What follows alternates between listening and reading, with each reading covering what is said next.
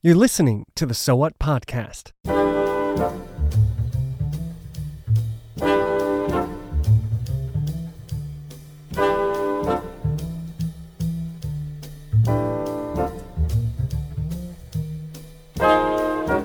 I, I believe Lewis' statement in Mere Christianity is the Son of God became a man so that men could become sons of God. That idea is uh, it's a beautiful thought. It's an affirming one that we don't have to leave our life behind in the messiness of our creaturely existence to attain some sort of spiritual plateau that does not affect the mundane, the regular. Our life with God in God is not uh, discontinuous with our life before we met Christ.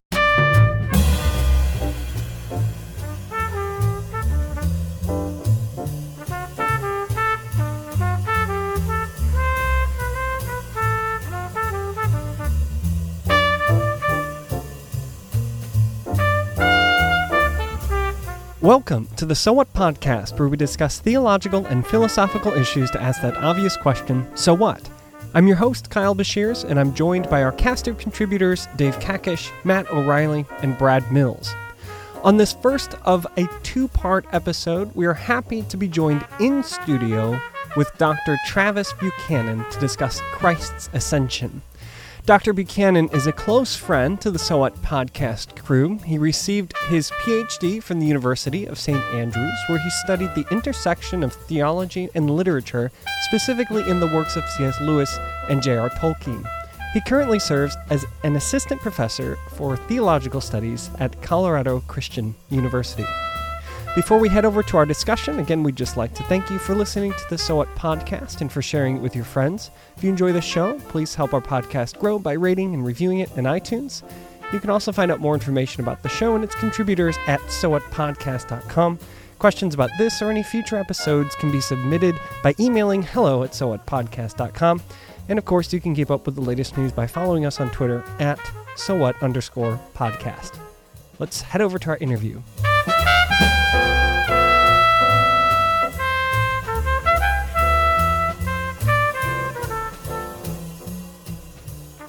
Well, gentlemen, today we are talking about the next line in the Apostles' Creed. He ascended into heaven and is seated at the right hand of the Father. And we have a very special guest with us in studio today, the one and only Dr. Travis Buchanan. Hello.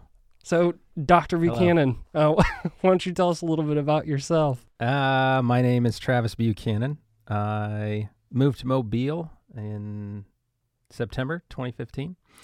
I'm assistant professor for theological studies at Colorado Christian University, um, whose main campus is in Lakewood, Colorado. But I live in Mobile, Alabama, so that means I do my Long Uh, commutes? professoring online Oh. uh, in the brave new virtual world that Right. we are all living in. My PhD is from the University of St. Andrews. I did a Master of Letters and PhD there in an institute called the Institute for Theology, Imagination, and the Arts. It looks at the intersection of theology with uh, culture and human making, like poetry or literature or song or um, painting or what have you. And uh, my particular project focused on the intersection of theology and literature, particularly the work of Lewis and Tolkien, C.S. Lewis and J.R.R. Tolkien, and their theories of story and their practice of myth, um, particularly Tolkien's Lord of the Rings and Lewis's novel Till We Have Faces. And I connected those with a broader sacramental understanding of reality and particularly story and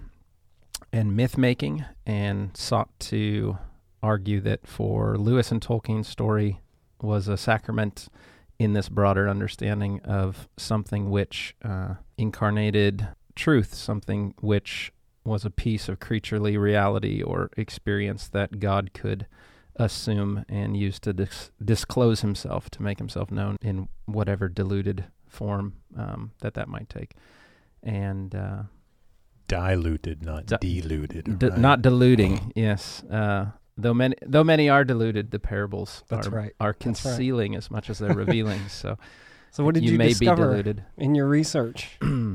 well, lots of things. I actually brought my thesis, and my plan was just to begin reading it until someone stopped me, That's and uh, then you could decide if I learned anything or not. But, um, well, let's see. I I learned that uh, some of the things I think I had intuited were confirmed um, and that most people just know from human experience. Like that story is an incredibly powerful part of our experience. Mhm. It's ubiquitous in culture and history. Uh, it's something we use to make meaning of our lives. And uh, and the Apostles' Creed uh, formalizes a story, uh, and the and the centerpiece of of our faith of Christianity is is the story of a dying and rising God Mhm. um, that happened to enter history. Uh, That's that really actually interesting. occurred.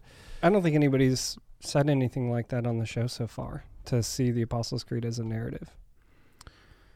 Yeah, I mean it's it's making articles of faith out of the aspects of this story, Mhm. um, and there's a definite uh, uh, there's a definite movement to the incarnation and crucifixion, resurrection, ascension. You know the the journey from heaven down and then back up, and uh, and the points along the way, and that movement is I'm sure we'll talk about Philippians two at some point, um, and. Uh, Probably not. well, and that hymn, but uh, so you're you're to the point now in your uh, in your journey through the creed where you're looking at the um, the latter parts of the movement. you That's know. right. Yep.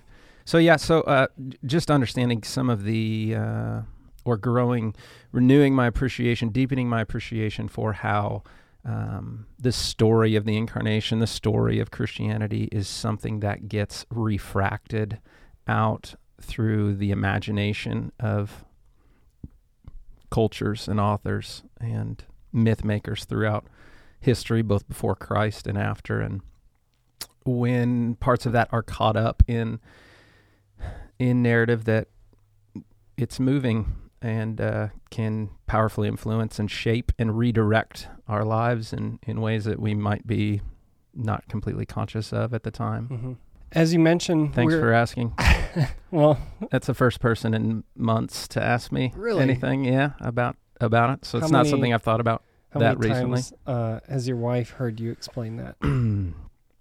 yeah, we too many. Yeah. Um, And your children are able She- to recite she stopped the at- abstract? asking years ago. No, no, only three three people have read it, and none of them I'm are related to me. She probably says when people ask, "So, what's your husband?" Oh, it's something about C.S. Lewis. yeah, My wife is always a, "Oh, something about the body." Right. yeah. Yeah. So Yeah, no, y- she's she's more intelligent than I am, but she also knows that. Um, for that reason, she probably doesn't need to get my opinion about things. She can f- form her own. Or, right. uh, Reading your thesis would be below her. yeah, exactly. Like, Well, you mentioned uh, where we are at in the Apostles' Creed is on our way up. I think is the language you used. in The ascension, obviously. Uh, and so we brought you in here because you are indeed the world's foremost expert on the ascension. So why don't you tell us a little bit about it? Wow, I probably know the the least at the table about it, but um, you can edit out all of my comments and replace them with Matt's and Dave's later. anyway, so it's not. well, let's let's I talk about the about the, the at the at a basic level. Yeah.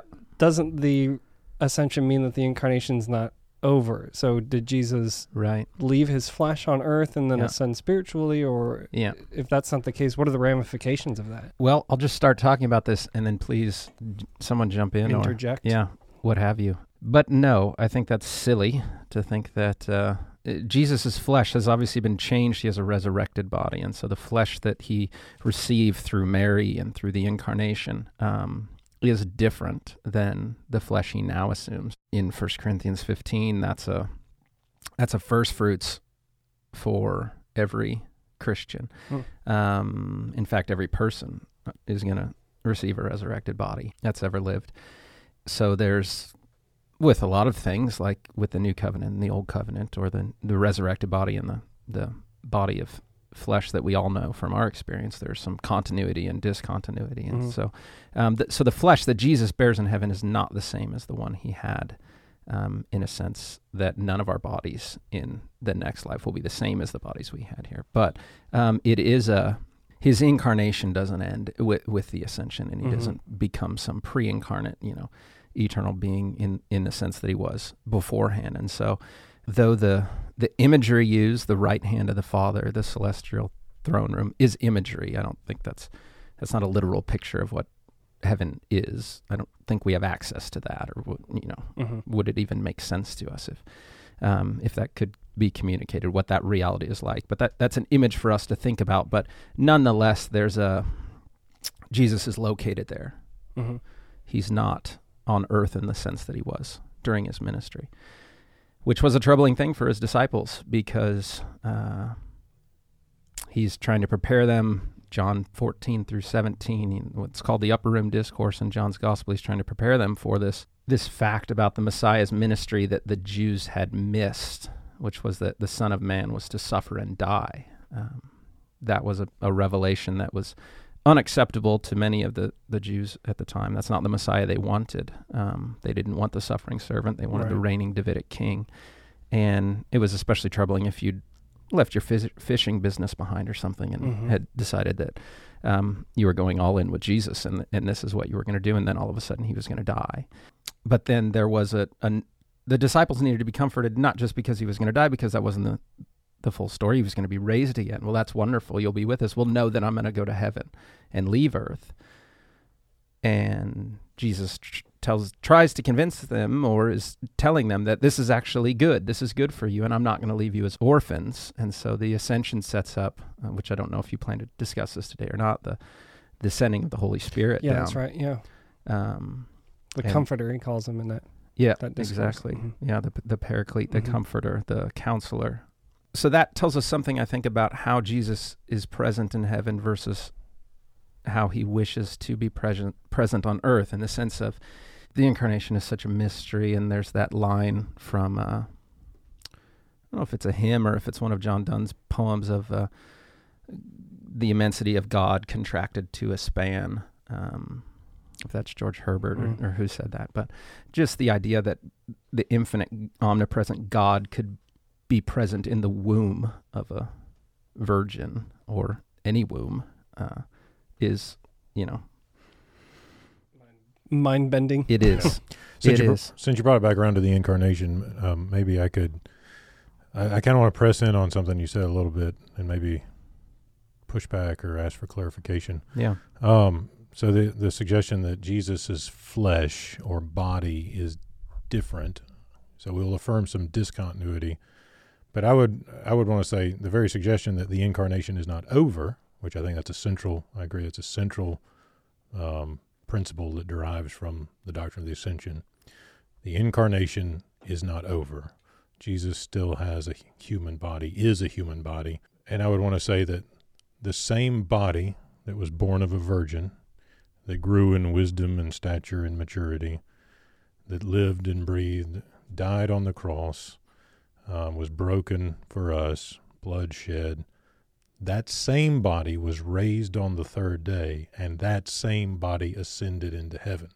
That's not to discount the discontinuity, because obviously the the flesh has taken on different properties, right? Mhm. John's gospel locked doors aren't as much of a problem as they would be for us. Um, but I but and, I think and Luke he changes his appearance. They didn't recognize him. Yeah. So so so he's he's able to disguise himself to some degree, Mhm. Yeah. but he's still there's as well as well as eat. yeah, and eat. And so there's an emphasis on sort of the tangible nature of the body that has been raised and ascended. Um, locked doors don't get in the way. Apparently, the physics of the new creation apply differently than they do in Right. the creation, the old creation.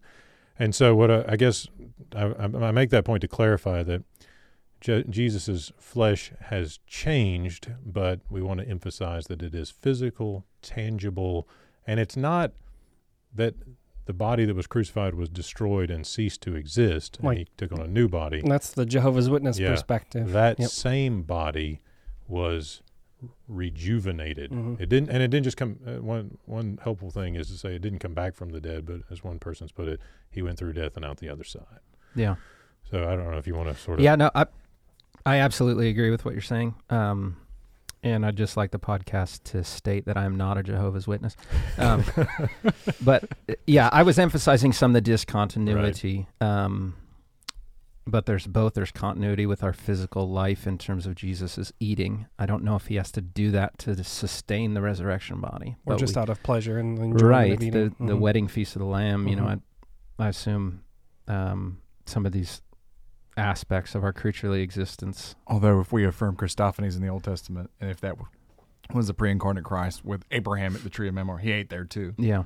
So I'm not sure that's necessarily a proof for his humanity, but he has the same scars. It's proof enough for Thomas. Right. Yeah. Yeah. I was going to mention the scars. So, um, yeah, I don't know if he has to carry those as as as proofs per se, but there's some continuity with this existence, and there's also something different in First Corinthians 15 about this new body. It's not going to be subject to the curse of uh, Adam's flesh, to disease, decay, Yeah. um, I think it, it's things that- striking. that Oh, are sorry. not good about our present experience in the world. It's striking, to say the least, that the second person of the Trinity is eternally committed to embodied life, Yeah. human embodiment. Yeah. Right. Um, and so, so I sometimes the first time that I've sort of put it this way in my own thinking, and then began saying it in the pulpit, is that the reality, because typically we're we're very dualistic in the way we think about heaven and earth. Earth is the physical world, heaven is the spiritual world. A lot of times we think, um, you know, death is casting off the body to get to some more pure spiritual Right. existence, kind of a neo Gnostic thing that's very prevalent in American folk religion. Very not very not not Christian, right?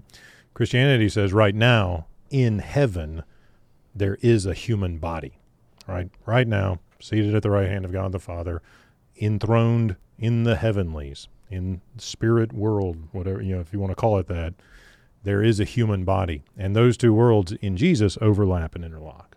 So the incarnation means that the the wor- you know s- the spiritual reality of heaven, if we want to call it that, whatever that means, um, and our sort of physical reality that we live in are not opposites. They are Mhm. not you know on different ends of the spectrum. That they are designed by God to overlap and interlock, um, and and they are made for each other. That the physical world was made for um, as a vehicle of God's self revelation. As you sort of when you're talking about Lewis and all, that's I think one of the aspects where we need stories to energize our imagination to be able to conceive of a cosmology where the the the physical creation was designed by God as a means of his self disclosure. Yeah. You know, to kind of tie back into your area I think is, is helpful there. You know, so the incarnation, while it is mysterious, is not as surprising if we've read Genesis one, that human beings were made in the image of God, that God designed human bodies to in some way convey and reveal and embody his divine character attributes beings to some degree. Now, there's always a distinction. Have we used the adjective glorified yet? He has received his glorified, body. Yeah. Uh, that he possesses now, that which we will pos- possess in the future. He is the firstborn among many brothers. He's the firstborn from the dead. Yeah. He's the first fruits. Uh, the sign that there's a harvest coming behind him uh, of bodily resurrection Yeah. and glorified bodies. Uh, Travis, I want to I want to Yeah, elaborate. that's good. Or I ask you about something. Uh, you talked about he's seated at the right hand, and Yeah. you talked about that maybe being symbolic. What does that even mean? Yeah. Um, Does God have hands? Yeah, good question. So let's let me just give a brief parenth- parentheses because I really want to affirm what Matt was saying about this, the incarnation, and then the ascension as a continuation of the endorsement of physical creaturely reality as good.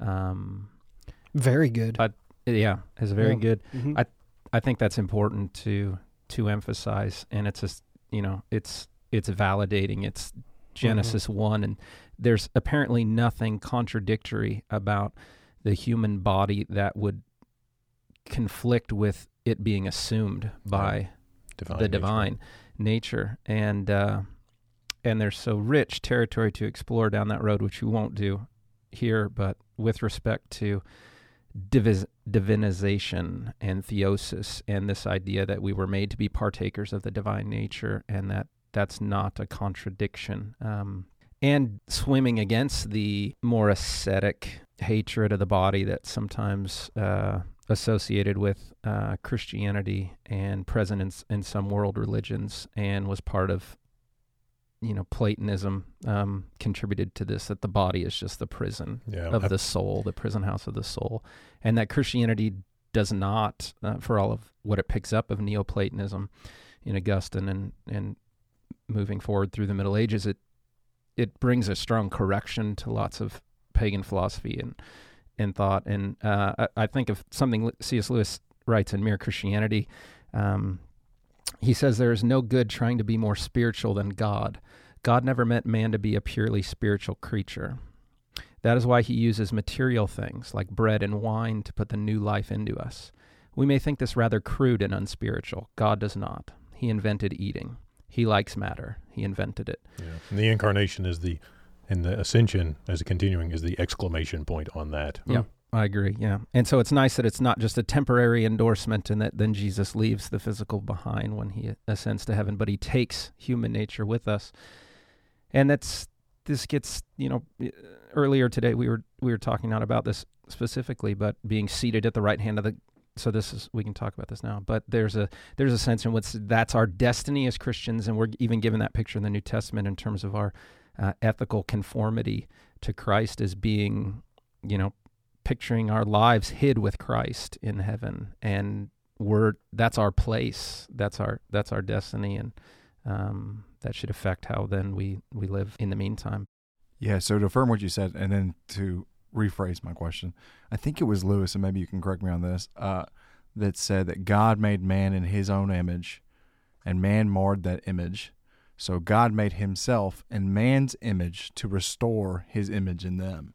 It's kind of, kind of sounds like a riddle. Yeah. But I love it because yep. it articulates mm-hmm. the gospel in a good way from creation to consummation all the way through in like what 12 words? He yeah. swiped it from athanasius who said god became human to uh, make human beings into gods. Yeah. Oh nice. That's a short way of that yeah. no it is a, it's something that's been uh, lewis gets a lot of the things that become memorable in his his writing he's picking up from the great tradition in various places. Uh, but I, I, believe his statement in mere christianity is the son of god became a man so that men could become sons of god. Yeah that's good. Um, but yeah that idea is uh, um, it's a beautiful it's a beautiful thought. It's mm. an affirming one um, that we don't have to leave our life behind in the messiness of our creaturely existence to attain some sort of spiritual plateau that uh, does not affect the mundane, the regular. Um, you know, whether you eat or drink, do all to the glory of God. That idea that um, our our life with God in God is not uh, completely discontinuous with our, our life before we met Christ. So what? Why does it matter that the ascension of Christ occurred? Well, it means that Christ's incarnation is not over. He still exists today, physically, with the same body that was raised from the dead. In fact, that Christ physically ascended communicates to creation that God values the physical existence which He created and called very good. It was likewise a good thing that Christ ascended to leave his disciples in order that they would be indwelled by the Holy Spirit to perform God's mission and work as Christ's figurative body on earth. Join us next time as we continue on in the conversation with Dr. Buchanan.